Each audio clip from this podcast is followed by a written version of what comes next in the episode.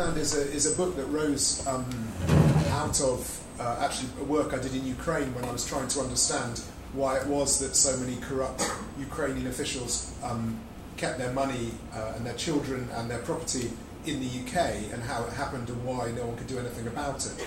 And sort of this sort of very simple question led to a down a bit of a rabbit hole, which it led to you know a, a kind of an examination of essentially how the world works, this dark side of globalization.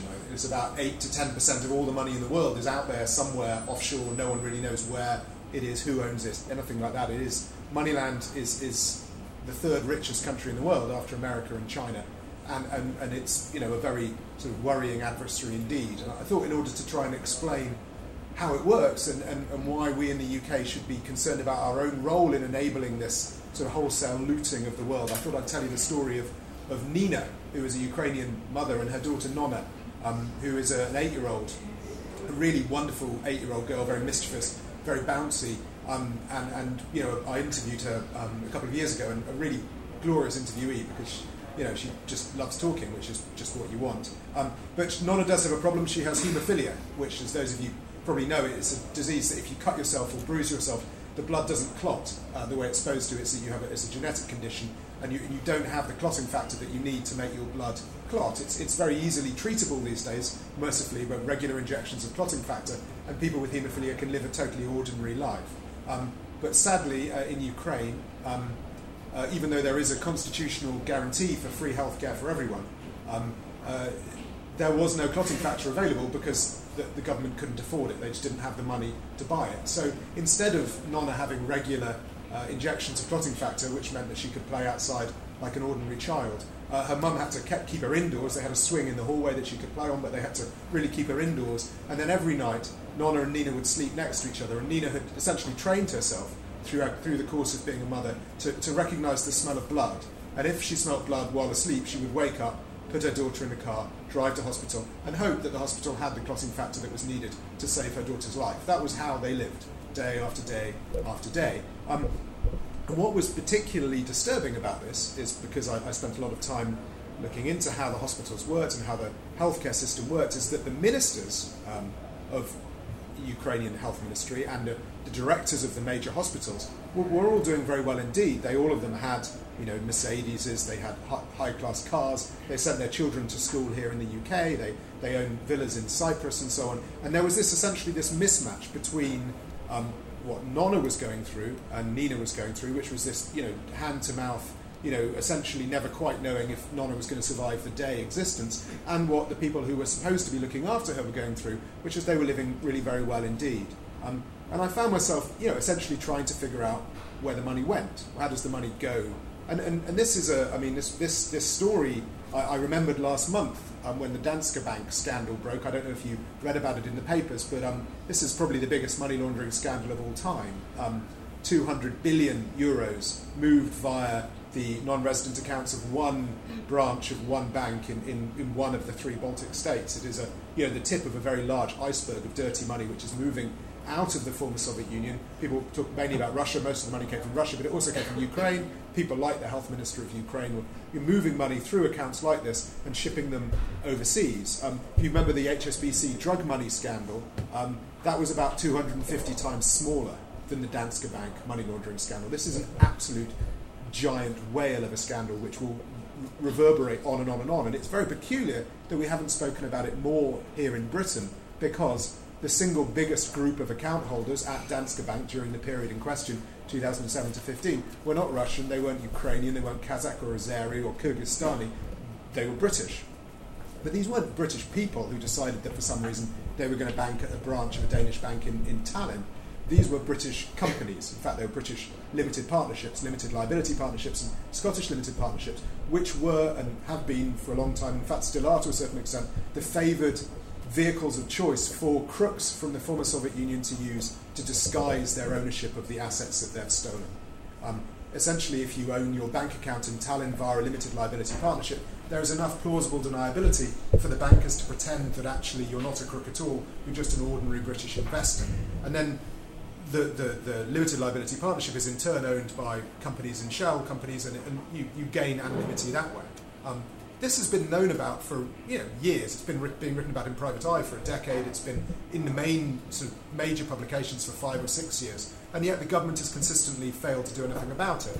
And it's interesting why the government has failed to do anything about it. We know from their own from their own words that because in in uh, in March there was a debate about this, where there's a suggestion that that the rules that allow this to happen be tightened up. John Glen, who's a Treasury Minister, answered for the government uh, to oppose a Labour amendment that would have cracked down on this, in which he said um, uh, basically the Labour um, amendment would have meant that you couldn't lie if you owned a company anymore. You wouldn't be able to pretend to be a British limited liability partnership if you were actually the president of Ukraine. You had to say who you really were, which meant that the banks couldn't pretend they didn't know who you were anymore and move your money in a, with sort of plausible deniability. And John Glen's words were this the impact on resources to carry out due diligence on that number of companies would be considerable. The overall cost to the UK economy could run into the hundreds of millions of pounds a year. What he's saying is that Britain can't afford to check um, you know, there are hundreds of billions of euros moving through this one bank in the Baltics. There are trillions of dollars moving in general from the world's poorest countries, a trillion dollars probably every year draining out of the world's poorest countries, being moved through um, structures like Britain's limited liability partnerships or similar structures in their offshore territories and our crown dependencies every year, which are ending up here in London, but we don't want to do anything about it because, in the words of the government, we can't afford it. The overall cost would be hundreds of millions of pounds a year. Um, and this is essentially Moneyland encapsulated. The, the, the, the, victims of this crime, people like Nonna, are suffering terrible hardship, really unimaginable hardship, but we, they're far away, we can't really see them or feel them, um, and therefore we put up with this because to do anything about it would cost us, frankly, by the standards of Britain, pennies. Um, and what's particularly dark about this story, um, and uh, from my perspective, is that the story of Nina and Nonna is one I found out about while making a film for Global Witness. Um, I was Global Witness won the TED Prize two or three years ago, and, and part of the prize was that a film got made, and I was working with a film director to make a film about corruption in Ukraine. That's how we met Nina and Nonna. Two days before we were due to screen that film, um, we were contacted by uh, lawyers for a Ukrainian gentleman we mentioned in the film, a British law, libel law firm, who pointed out that if we uh, screened it, they would come after us for absolutely everything we have and would basically keep coming after us forever. So the film has never been shown. No one has ever actually been able to see Nonna on screen talking about the troubles she faces. And this is, you know, again, Moneyland encapsulated. We are making money out of a situation, and the rest of the world is the poorer for it. So that's what my book's about. It's actually quite funny though, so don't be too depressed. it is. It, it is quite funny. I, I couldn't. I couldn't agree more. And it, you remind me there of something that I was told. I was uh, interviewing the Israeli intelligence officer at. Uh, this was when I was writing McMafia at the uh, embassy in Washington, who had previously been the central investigator in uh, Tel Aviv of the Russian community uh, and or Russian organized crime inside Israel. And I said to him, I said, look, if I start investigating some of these people, uh, am I going to get a bullet in the back of my head? And they said, somebody like you in the United Kingdom, they're much more likely to sue you to death. So uh, you will be in the law courts for the rest of your life, and they have billions of billions of dollars of resources to keep you there, to keep you tied up so that you won't be able to express yourself. He said that if you were a journalist in Ukraine or something like that, then yes, they put a bullet in the back of your head. And we're going to come on to that later because we've had some very, very disturbing developments in the world of investigative journalism in Europe over the, over the past year. Um, but uh, Ollie, it's interesting, you, you raise a, a real paradox there, which I hope Ava and then Jane and then you again are going to be explained to us. Because on the one hand, we have this very confrontational relationship with Russia uh, and with people who are, uh, you know, clearly benefiting from the Russian regime and laundering their money through the United Kingdom. Um, uh, and we allow this to we allow this to go on. So so how can we be in a position of being very anti-Putin and then allowing Putin's cronies to put money through through London in the way that we do? And and I'd like to call on uh, Ava now from Global Witness to explain how that actually works. How does this money get shoveled through London uh, to the extent that it does. Thank you, Misha. Um, so, as Misha mentioned earlier, I work on Global Witness's anti corruption campaigns. You could say that the work that we do looks at the entry points between the world that we all live in and Moneyland, and we try and get in the way. We basically try and make it much harder for the bad guys to move into Moneyland, move their money into, mon- into Moneyland, and get away with it. That's our job. So, to start, I'd like you all to take a moment and imagine that you are an oligarch or a kleptocrat or a drug trafficker. The choice is yours. But the main thing is that you have a lot of money that you want to hide. And I mean in like the tens or hundreds of millions of dollars. It might be profits from drug trafficking, money that you've skimmed off the state, or perhaps it's just outright bribes that you've received in return for political favours. So, what are you going to do? Well, you'll do what all of these people do you'll hide that money offshore in Moneyland. Like a Russian doll, you set one company up inside another company, inside another company, inside another company, until it becomes practically impossible for anyone to work out what's really going on. You'll probably want to start somewhere that offers complete secrecy, somewhere like the British Virgin Islands, and then it's always nice to throw a, a UK company into the mix because they give an air of legitimacy, as Oliver mentioned earlier. Now, I know this all sounds quite complicated, but don't worry. You can get a law firm or an accountant or a financial advisor to help you set the whole thing up. And if you're lucky, they'll even put their name on the companies instead for you. So it will be their names that pop up rather than yours. Once that's all set up, you can use these companies to open bank accounts, buy property, and ultimately move your money around until it looks completely clean and totally unconnected to the really dubious way that you got hold of it. Then you get to spend it on whatever you want, even if that's a new identity, or at least a new passport or a visa. For a price, your lawyer can get you one of those, and we've seen a huge rise in the golden visa market all around the world, including in the US and the UK, but I think that's also something that we'll come to talk about in a moment. Now, as you'll know, now that you're living this life of crime, it's the anonymity and the secrecy that's really important here. These anonymous companies aren't just a way into Moneyland, they're the very framework on which Moneyland exists. And so at Global Witness, we campaign to end them. And with investigative journalists like Jane, Oliver, and Misha, and other organisations like Transparency International, we've been doing a pretty good job recently. Earlier this year, the UK government did something really amazing, and that's really not something that I say very often. they announced that the UK's overseas territories would have to open up. They'd have to introduce a public register of the real owners of these anonymous companies so they wouldn't be anonymous anymore. This is really, really huge.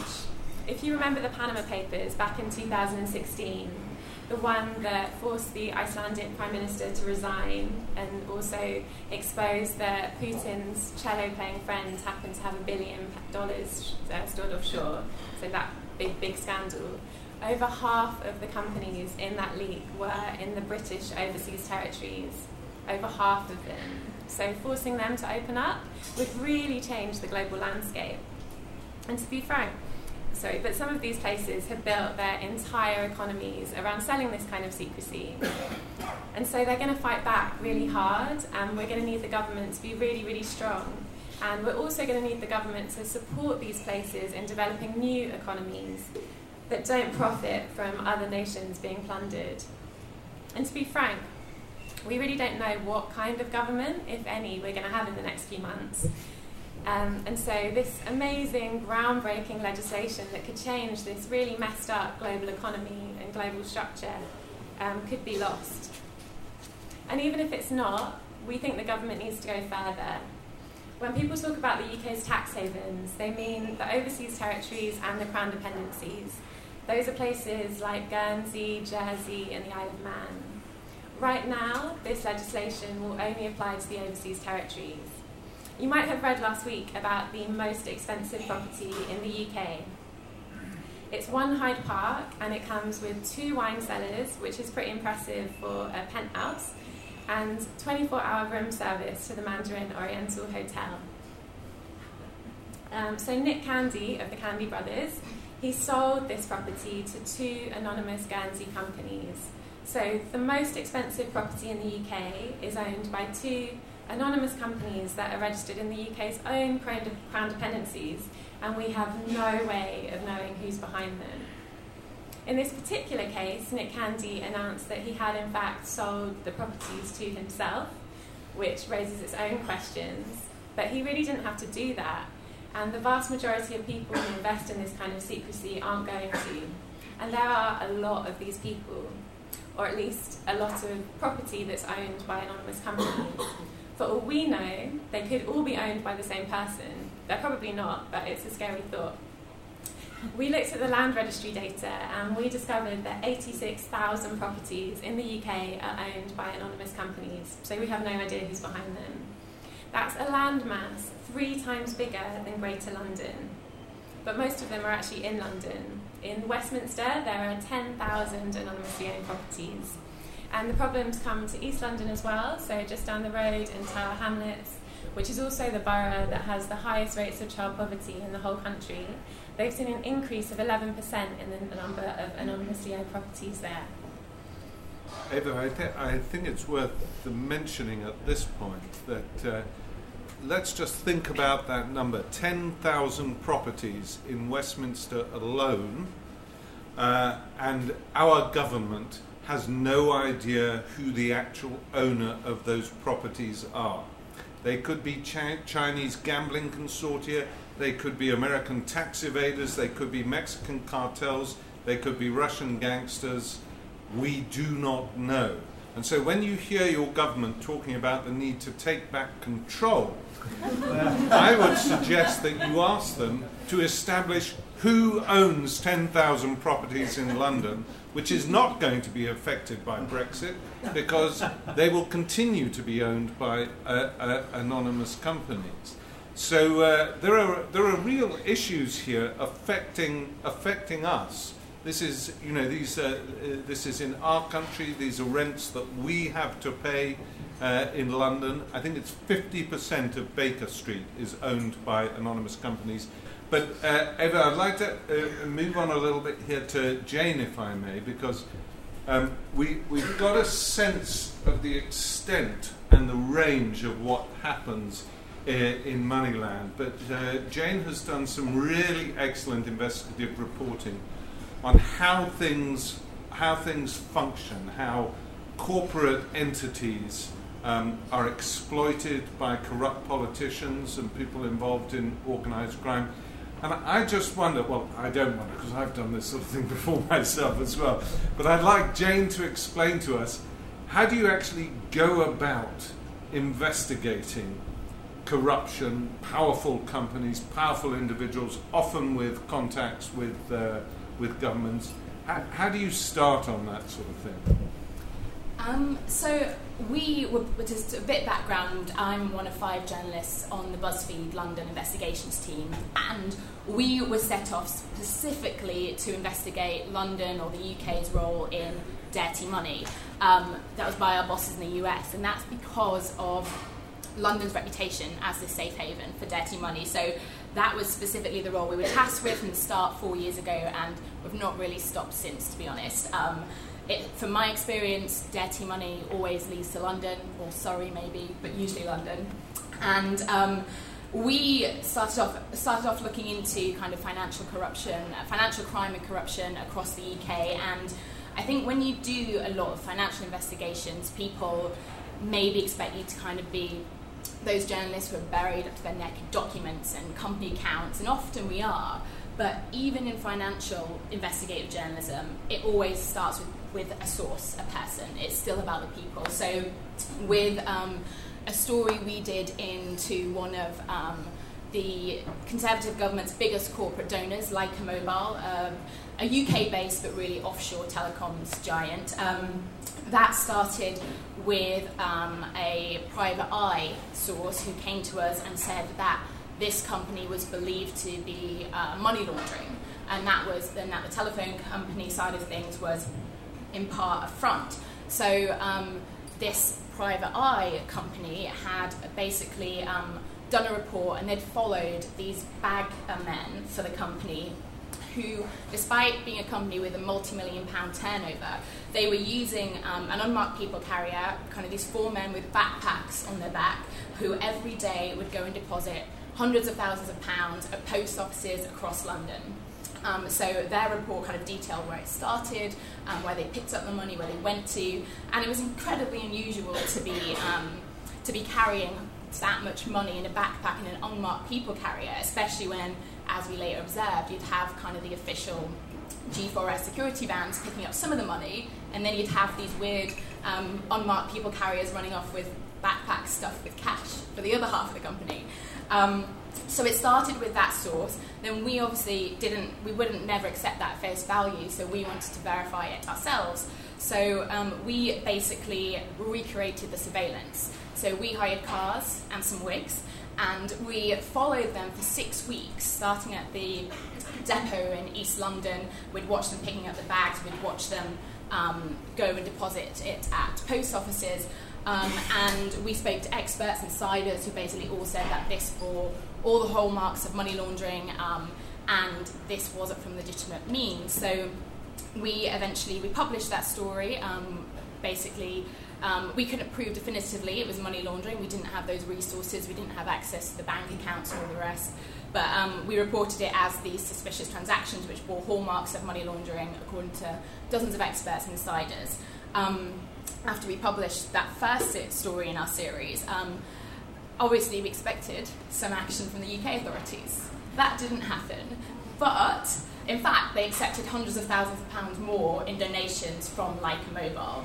Um, but over the water in France, the French authorities had taken notice and they basically started their own investigation, which eventually ended up in them. Um, them arresting 19 people who worked for one of Lyca Mobile's subsidiaries, and they launched a huge criminal pro- probe um, uh, into into them suspicion of tax fraud and money laundering.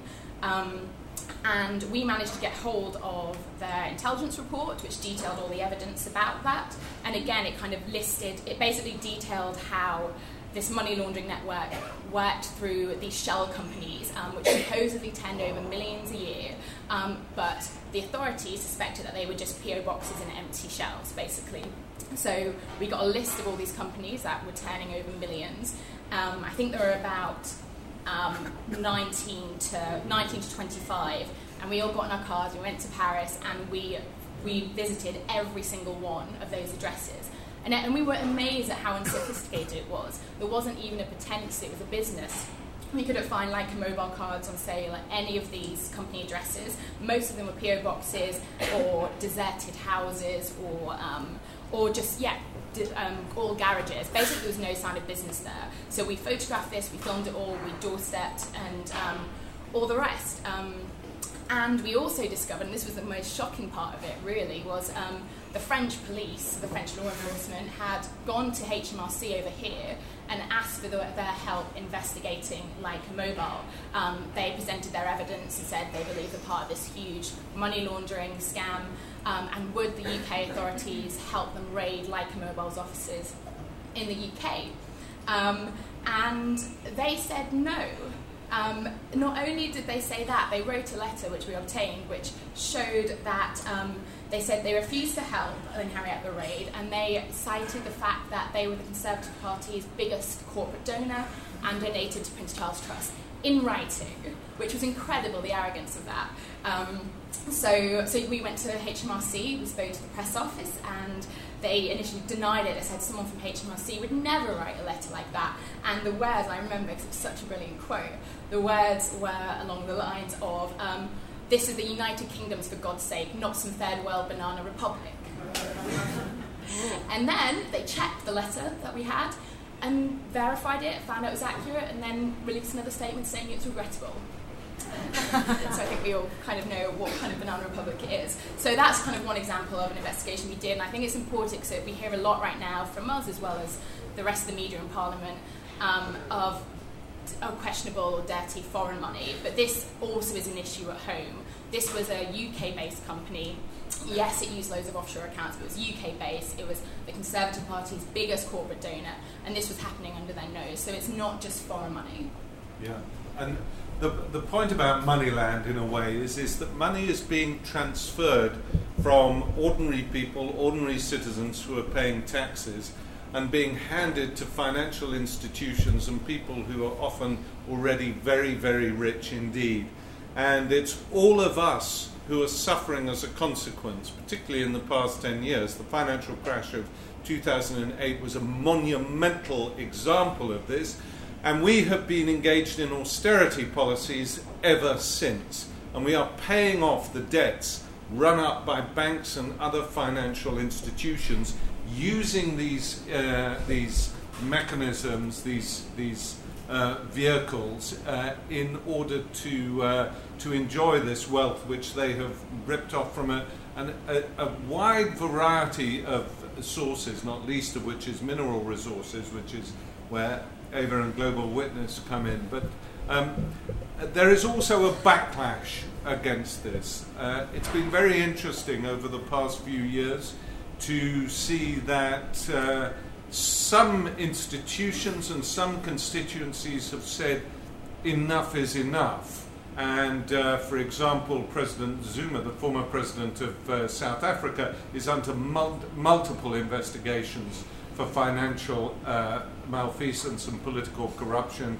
At the moment, we have a president, uh, former president of South Korea in jail. We have um, a uh, prime minister of Malaysia uh, uh, in jail and under in, uh, or under investigation. We have a huge political corruption scandal going on in Brazil, and so on and so forth. And you have organizations like Global Witness and Transparency International lobbying and lobbying successfully with legislators in Brussels, in London, in Washington, where the real power is to try and change legislation so that companies are accountable for what they do. So I want to uh, ask Oliver here about what's been happening in the United Kingdom and specifically the uh, unexplained wealth orders, which came in earlier this year, if I may immodestly say, they're referred to as the McMafia law.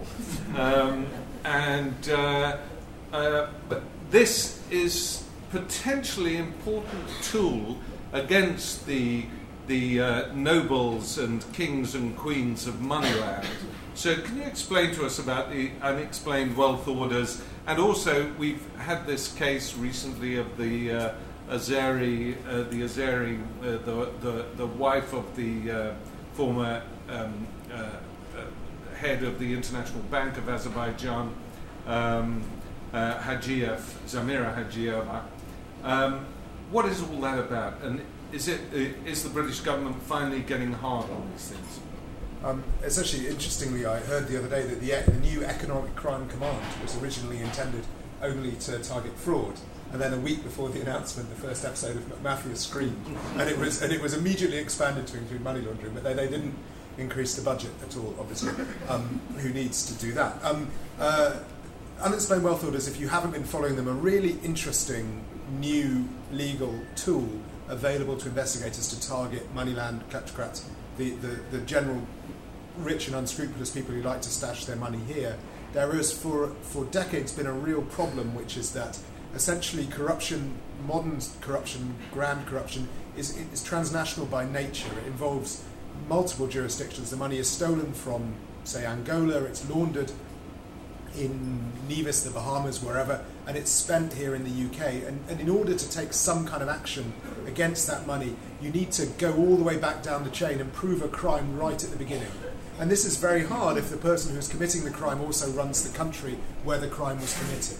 Because it's very difficult, in fact impossible, to get the prosecutorial agencies in that country to cooperate with you. So essentially, there's been, you know, if you steal a lot of money and stash it in the UK or in the US or wherever, it's, it's, it's a one way bet. It's almost impossible for that money to be confiscated from you. And this has been a real problem for a long time. Um, and this is where unexplained wealth orders come in. Uh, the idea of them is that instead of assuming someone is innocent, you assume that they're guilty. Um, if their salary is, say, £100,000 a year and they've spent £100 million on a house in the UK, you say that cannot be right. You cannot have obtained that money legally. Prove that you did. And if, and if you can't prove that you did, then um, the house is taken away from you. This isn't a, a, substitute for putting people in jail. This isn't this isn't a criminal proceedings. It's still a civil proceedings. But but essentially, it's to try and deny people the fruit of their theft. With the, the essential assumption being that if you can't enjoy the fruit of your theft, maybe people won't steal it in the first place. I mean, it, you know, it's, it's imperfect. It's not. It, it, it would be nicer to put people in jail, but it's better than nothing. And we do have the first case. This Azeri banker, in fact, Azeri's banker's wife, because the Azeri banker is in jail in Azerbaijan and, and, his, and his and her three properties here in the UK, one a house in London and I believe a golf course in, it's always Surrey, isn't it? Presumably in Surrey. I don't know what it is about Surrey. Um, oh, and there are more supposedly in the pipeline, as I understand it from the newspapers. There's either 200 or 8 or 6 or 4, um, a, a, number uh, anyway in the pipeline, possibly, uh, which will follow this one up. Um, and that's good, but if you look at the scale of the problem that we're up against, according to our government's own estimates, the National Crime Agency's own estimates, the total amount of money laundered through the City of London each year is 190, 190 billion with a B pounds. You know, it's a massive, huge amount of money. The combined budgets of the Serious Fraud Office, the National Crime Agency's Economic um, direct, uh, Department, and the Economic Crime Directorate combined is barely 70 million pounds. It's 200 times less money is being spent on enforcement than the money that is flowing through here every year. It is not surprising that we are dramatically losing the battle. We are asking our police to go in to the you know to fight a tank with a paper sword. Um, so we really, really need to help um, to, to, to insist that, that our that the investigative agencies get budgets which are in some way commensurate with the scale of the task that they're facing. Um, and they're also um, it should be said our regulatory architecture is not fit for purpose either. I'm currently doing an article about anti money laundering um, regulations. I went in today to talk to one of the people who's in charge of regulating one of the sectors of the UK economy. Um, he works for the Archbishop of Canterbury's faculty office. Um, uh, he's a very, very nice guy. Um, uh, he's in charge of 17 notaries public who possibly are exposed to money laundering. Um, there are 23 other people like him in charge of regulating money laundering in this country. He is a very, very nice guy, but this is clearly not a joined up system. This is not a design system. He, as he himself said, if we were to start from somewhere, we wouldn't start from here. Um, it, you know, we are this. We have not been taking money laundering seriously. We have not been resourcing our agencies correctly. We have not been designing our regulations, and it really is. You know, it's lovely that the government is boasting about McMafia laws, and it's lovely that they're bringing in unexplained wealth almost. But this is a, you know, it is a drop in a very large bucket. I, and that's really shocking what you say, bearing in mind what you said about the Danske Bank scandal earlier on. That that 200 billion euros laundered through the Danske Bank was over a 10-year period, and what you're saying is is that more than that amount is being laundered, 190 billion dollars through the United Kingdom every year. And that's just through the United Kingdom. That's not including our satellite territories, obviously the Channel Islands, the Isle of Man, and the various uh, the Gibraltar, and then the tax havens in, in, in, the Caribbean plus Bermuda. We are a you know a world leader in this industry. Um, you know, uh, um, which is always nice to hear, but possibly maybe something we shouldn't be too proud of. Why? Well, um, uh, I, am going to open up to, to, questions in a minute, but I want to hear uh, briefly again from, from Eva and Jane. And Eva, Jane explained to us about how you go about investigating something.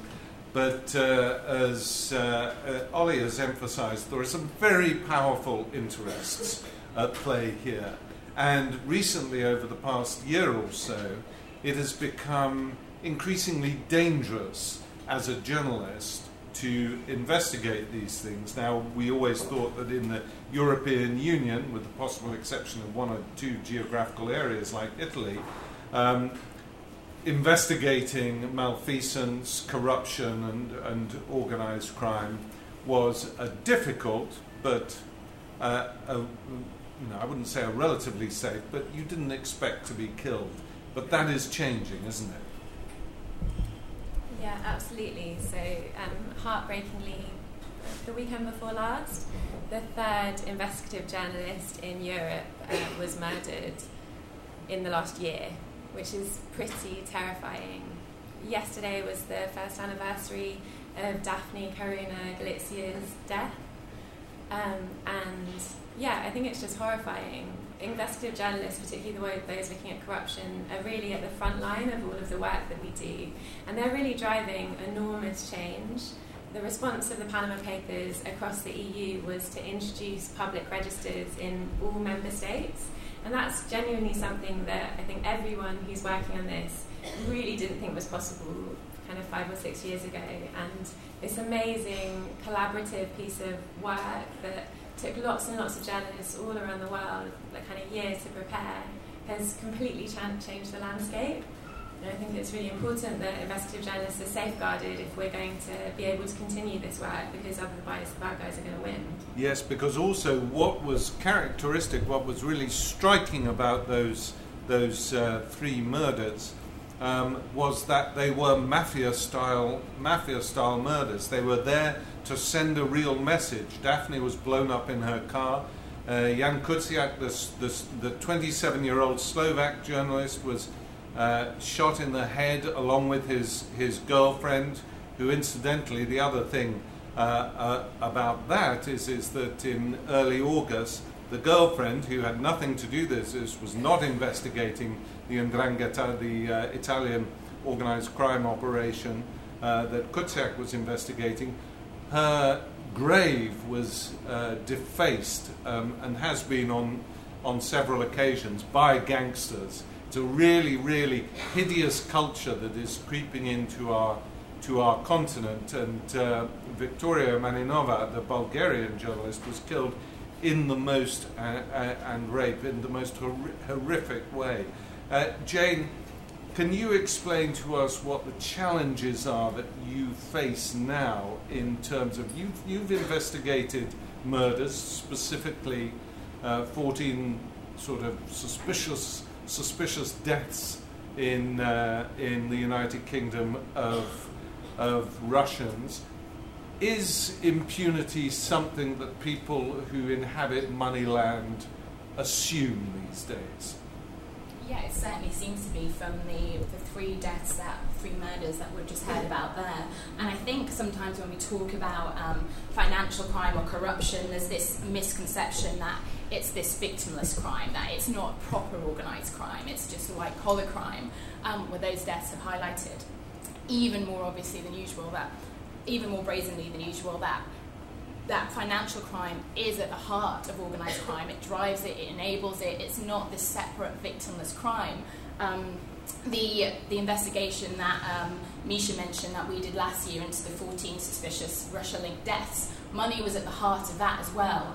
Um, those deaths included um, a ring of eight businessmen who were all linked to the oligarch uh, Boris Berezovsky, um, and they were they were up to their heads in um, uh, up to their necks, sorry, in um, uh, pro- in in properties and businesses um, in in the UK that they were using to hide or funnel or stash questionable funds. another one of those deaths a Russian financier called Alexander Perepilichny, who dropped dead outside his home in Surrey in 2012. He just fled Moscow after um, blowing the whistle on this huge $230 million fraud known as the Hermitage fraud, and that was linked or allegedly linked to the Kremlin. And we know that from, from the Hermitage's evidence that 30 million of that money ended up being funneled through British banks, largely through British shell companies.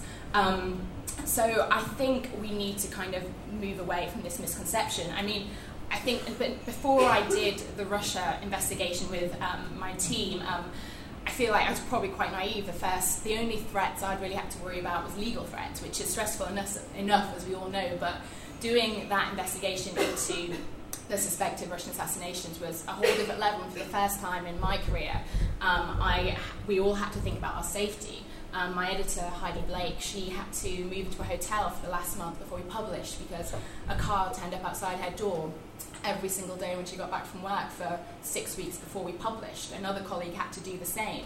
Um, I only had suspicious Russian hacks of my Hotmail address, which serves me right for still using Hotmail, I guess. But, um, but it was the first time I had to consider safety, and you always, when people ask me that question, especially having done the Russia story, I always feel like a bit of a twat for answering saying, yeah, I was scared because you've got these investigative journalists in Russia, um, in the rest of Europe, eh, which are all our faults our government has. It doesn't murder journalists. Um, or mafia or organised crime groups around here. So um, I think any risk that we take is nothing compared to the risk that journalists in those kind of countries take. Very good point. Um, okay, I want to throw it open to the uh, to the audience now. I think we've got about 20 minutes. Is that right for questions? Yep, 20 minutes for questions. Good. So, um, sir.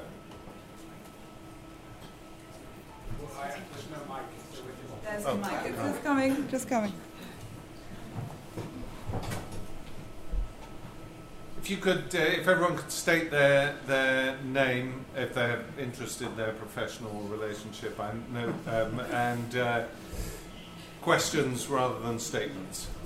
Yeah, um, Ewan Grant. I'm the um, former Customs and Excise Intelligence Analyst for the ex-Soviet states. Most of my post-career has been in those countries, not Russia itself frequently uh, handed out copies of McMafia in training courses in those countries. We've usually discussed the book, but I haven't had to explain it because most people already in the room are aware of it. My question is this for all of you. Are there any, have you received any invitations, I'm referring to you individually and collectively, to give any presentations at English and Scottish private schools and universities with large numbers of pupils and students from these countries. Might I suggest we start with Oxbridge, Durham and Edinburgh? Mm. If you haven't received any invites, um, why not? I actually, I did. I did. I gave a talk to. Um, I, there was a guy who came up to me at a literary festival and asked me to speak at his school, and I did. And it was Haileybury, which is in, I think, it's in a home county somewhere, I can't remember, is that Hertfordshire maybe? And I went there to talk to his sixth form, and there was a bloke at the back of the class who it turned out was a Vunipola. And anyone who knows rugby knows Vunipolas are like, you know, they're, they're, they play for England, and and he was took after his uncle who plays for England, and a very big bloke, and he sat there at the back of the row and he looked at me like this all the way through. He didn't, he didn't move throughout the entire time I was talking about money laundering and how terrible it was. And at the end, he just put his hand up and he goes, Mister, if you know all this, why don't you just do it? there you go. It's what they teach them at private schools these days. Other than that, I'm afraid I've received no invitations to speak at private schools. But anyone here who works for a private school, you know, chuck me a bit of cash on there.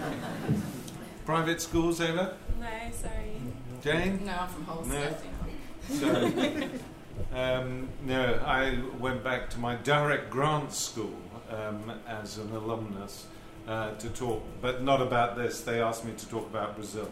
So I spoke uh, about Brazil. It should, I mean, it should be said for those interested in anyone interested in investigating these kind of issues.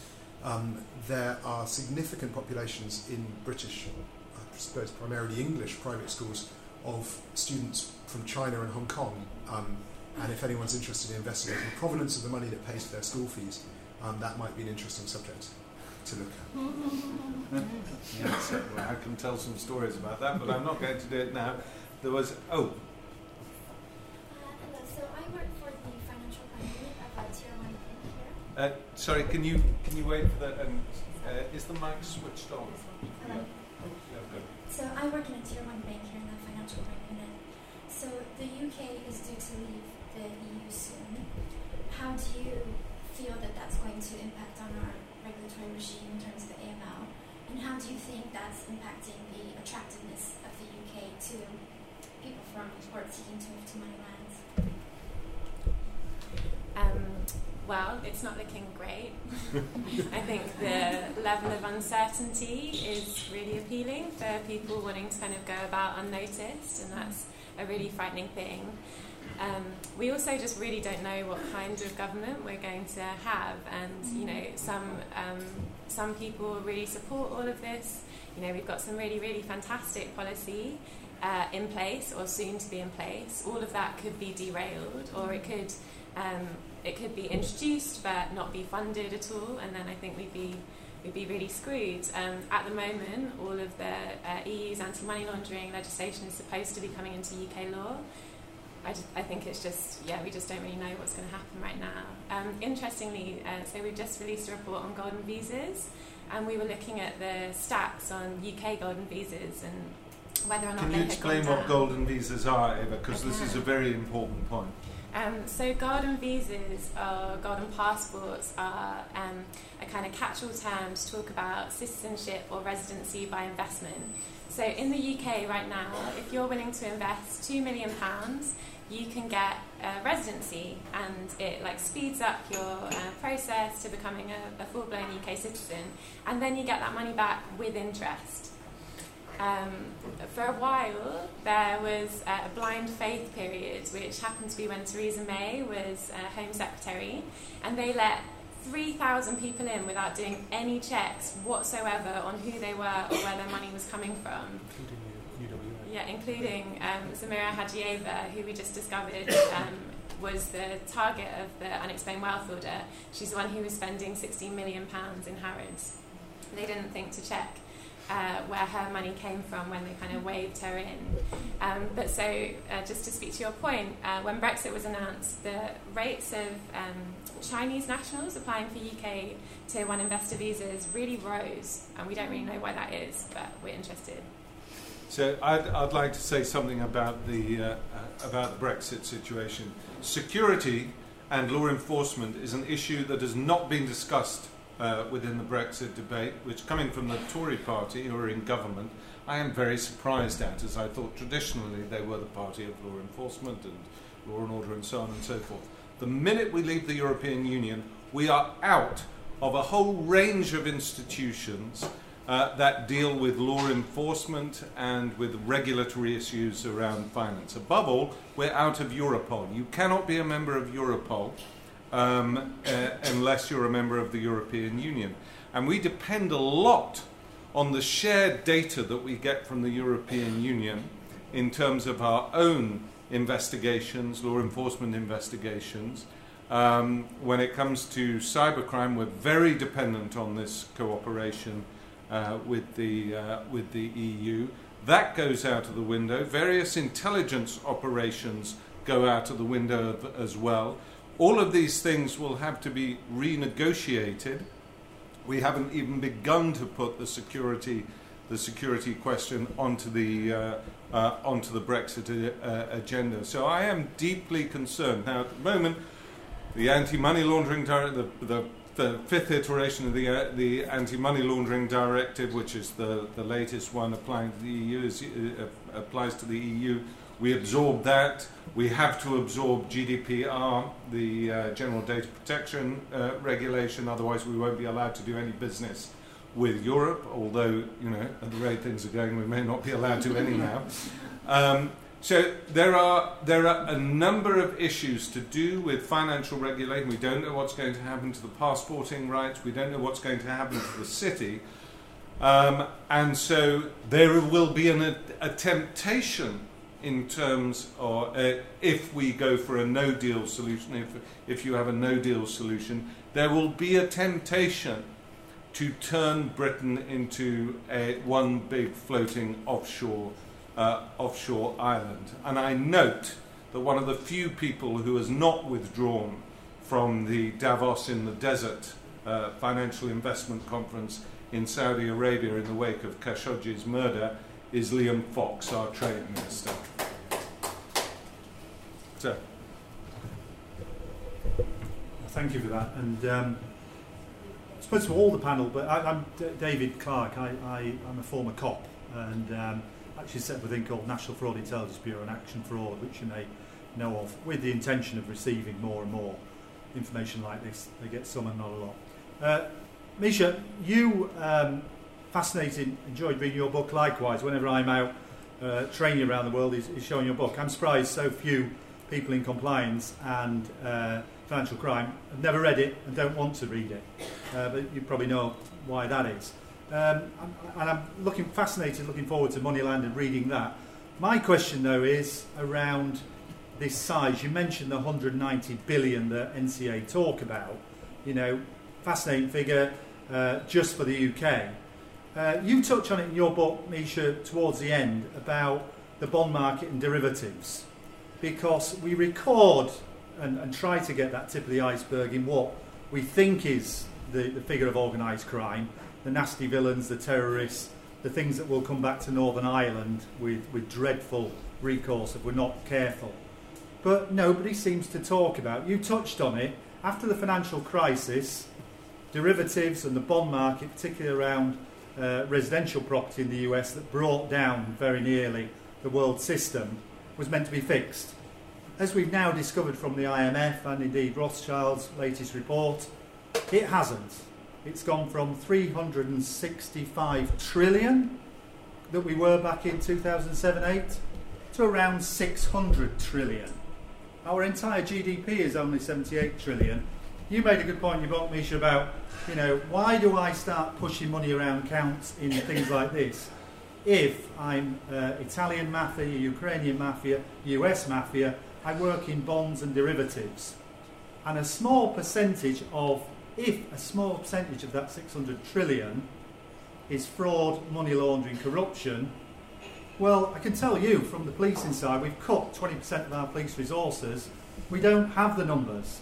Everyone I recruited, they're leaving and going to work for other agencies. Financial crime teams don't look at derivatives. What should the government be doing? Because UK and US are the biggest leads in this.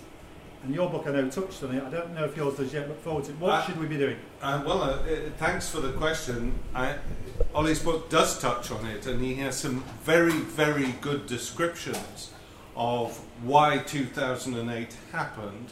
Uh, and I know that there is a, a lot of discussion uh, amongst economists at the moment about how concerned they are that a repeat of 2008 may be on the cards in the near future.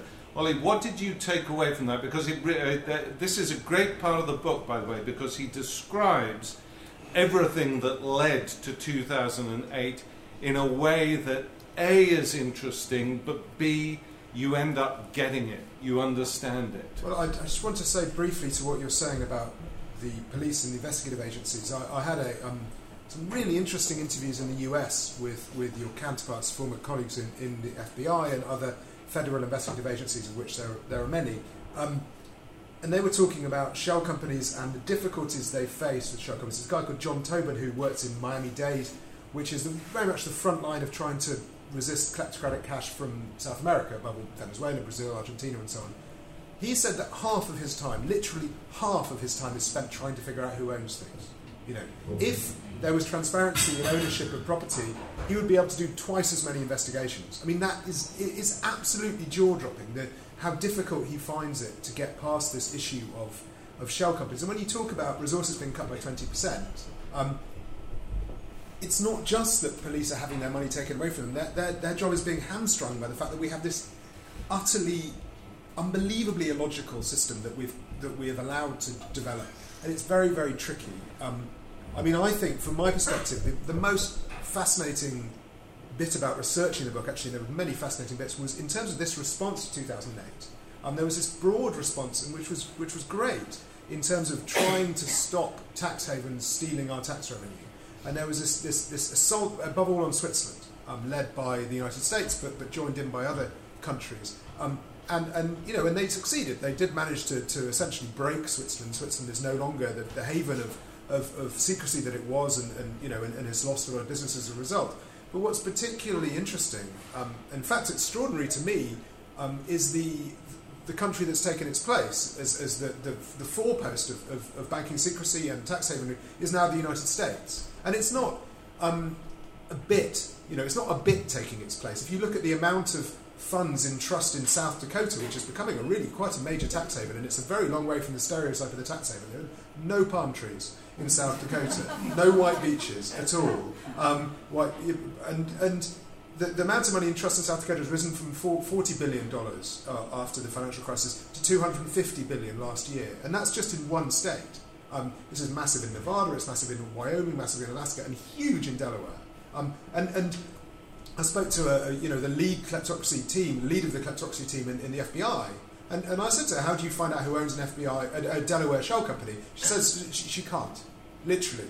People come to her from foreign countries, say who owns a, a Delaware company. She has to tell them there's. She can go and take a photo of the of, of, the property where it's supposedly registered, but she can't help them beyond that. Um, you know, it is a the, the, the, the chance was missed spectacularly in 2008 to sort this problem out, and um, and we are now in a way worse position than we were. And actually, it's interesting. One of the, the, the most egregious tax havens I, I, went to in the book, Nevis, which is a, a, gorgeous paradise island in the Caribbean, but, but gets up to some really horrible stuff.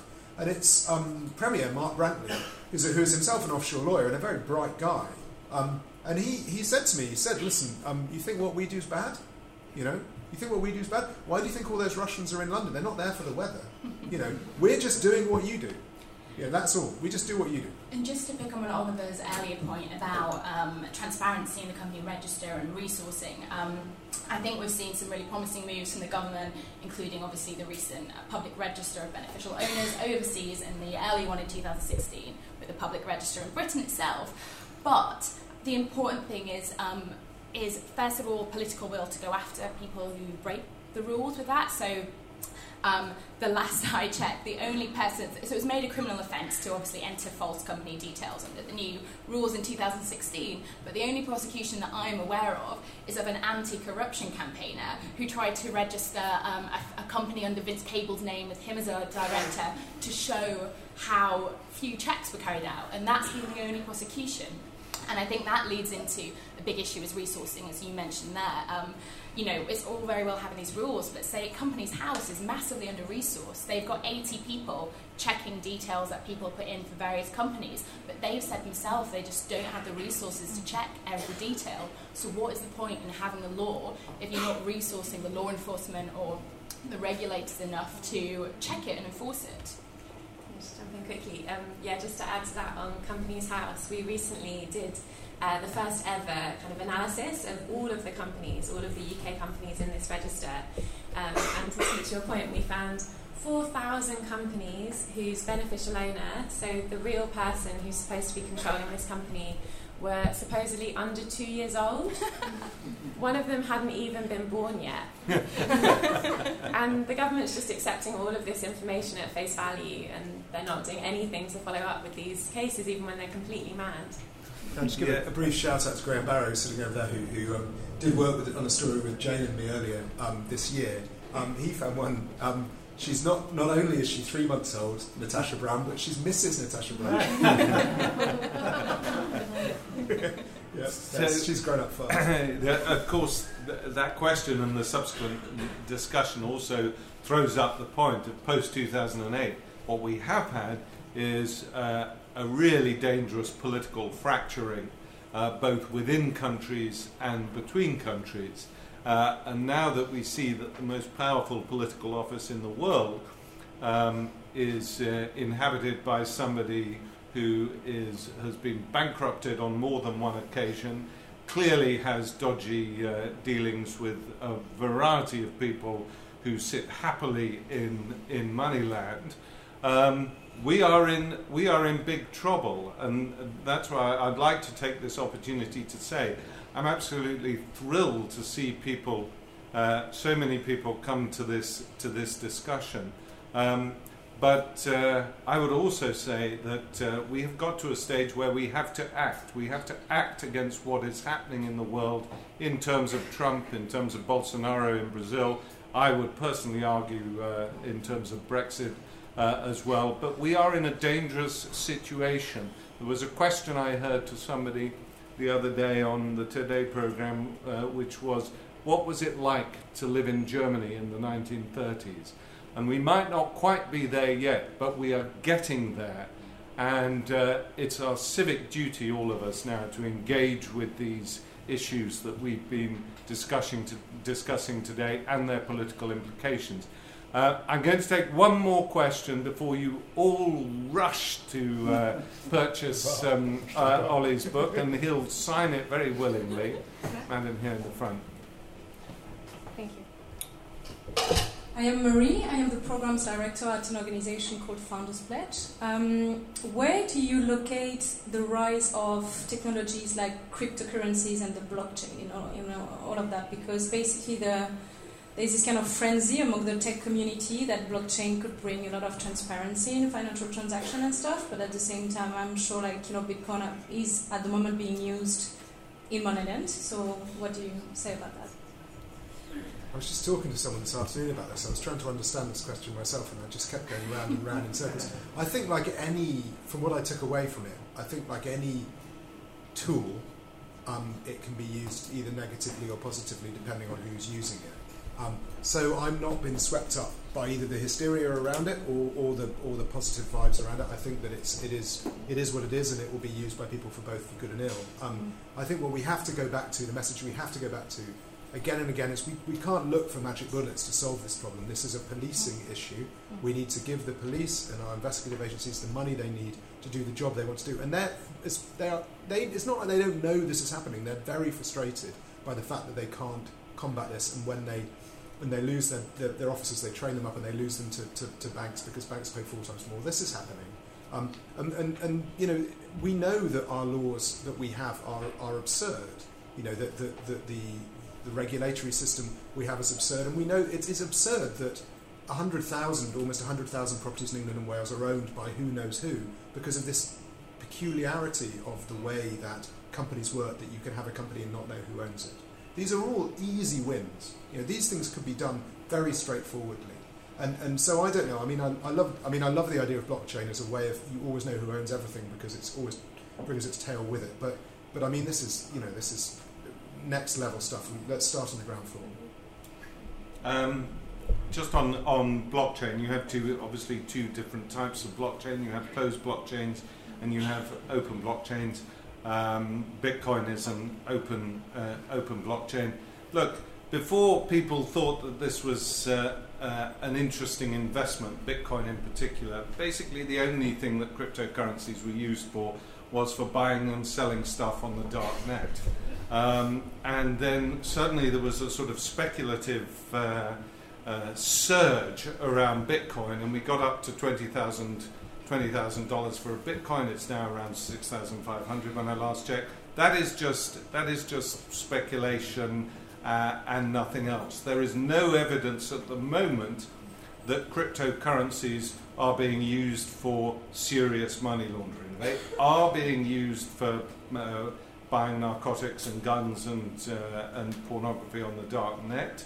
Um, but uh, you also have the emergence of encrypted cryptocurrencies like Monero, which, uh, which criminals do use a lot, but it's not for big money laundering operations. The real enemy of cryptocurrencies are central banks, who have made it clear that they do not want cryptocurrencies to replace fiat currencies because they would lose control as a, as a consequence. But blockchain, blockchain is potentially the underpinning of Web 3.0. And Web 3.0 uh, offers an opportunity to decentralize information, decentralize data, so that we will not be in hock to Facebook, Google, Twitter, uh, and Apple and all their corporate interests because we will own our data and not the, uh, the, the big data companies. Whether this is going to work or not, I, I don't know, but it's as much of a battle as is the battle against corruption and, uh, and dirty money. So, uh, blockchain, I think, as a technology, is potentially very powerful. Cryptocurrencies, uh, I'm not so sure. And just uh, interestingly, 1% of global energy at the moment, 1% is being expended on mining cryptocurrencies and that is utterly unsustainable and an, and an outrage. But that's a, a, a slightly different issue. So, uh, with that fascinating little uh, aside, I think I'm going to bring this uh, to a close. Thank you all very much for coming. Thank you very much to Ollie.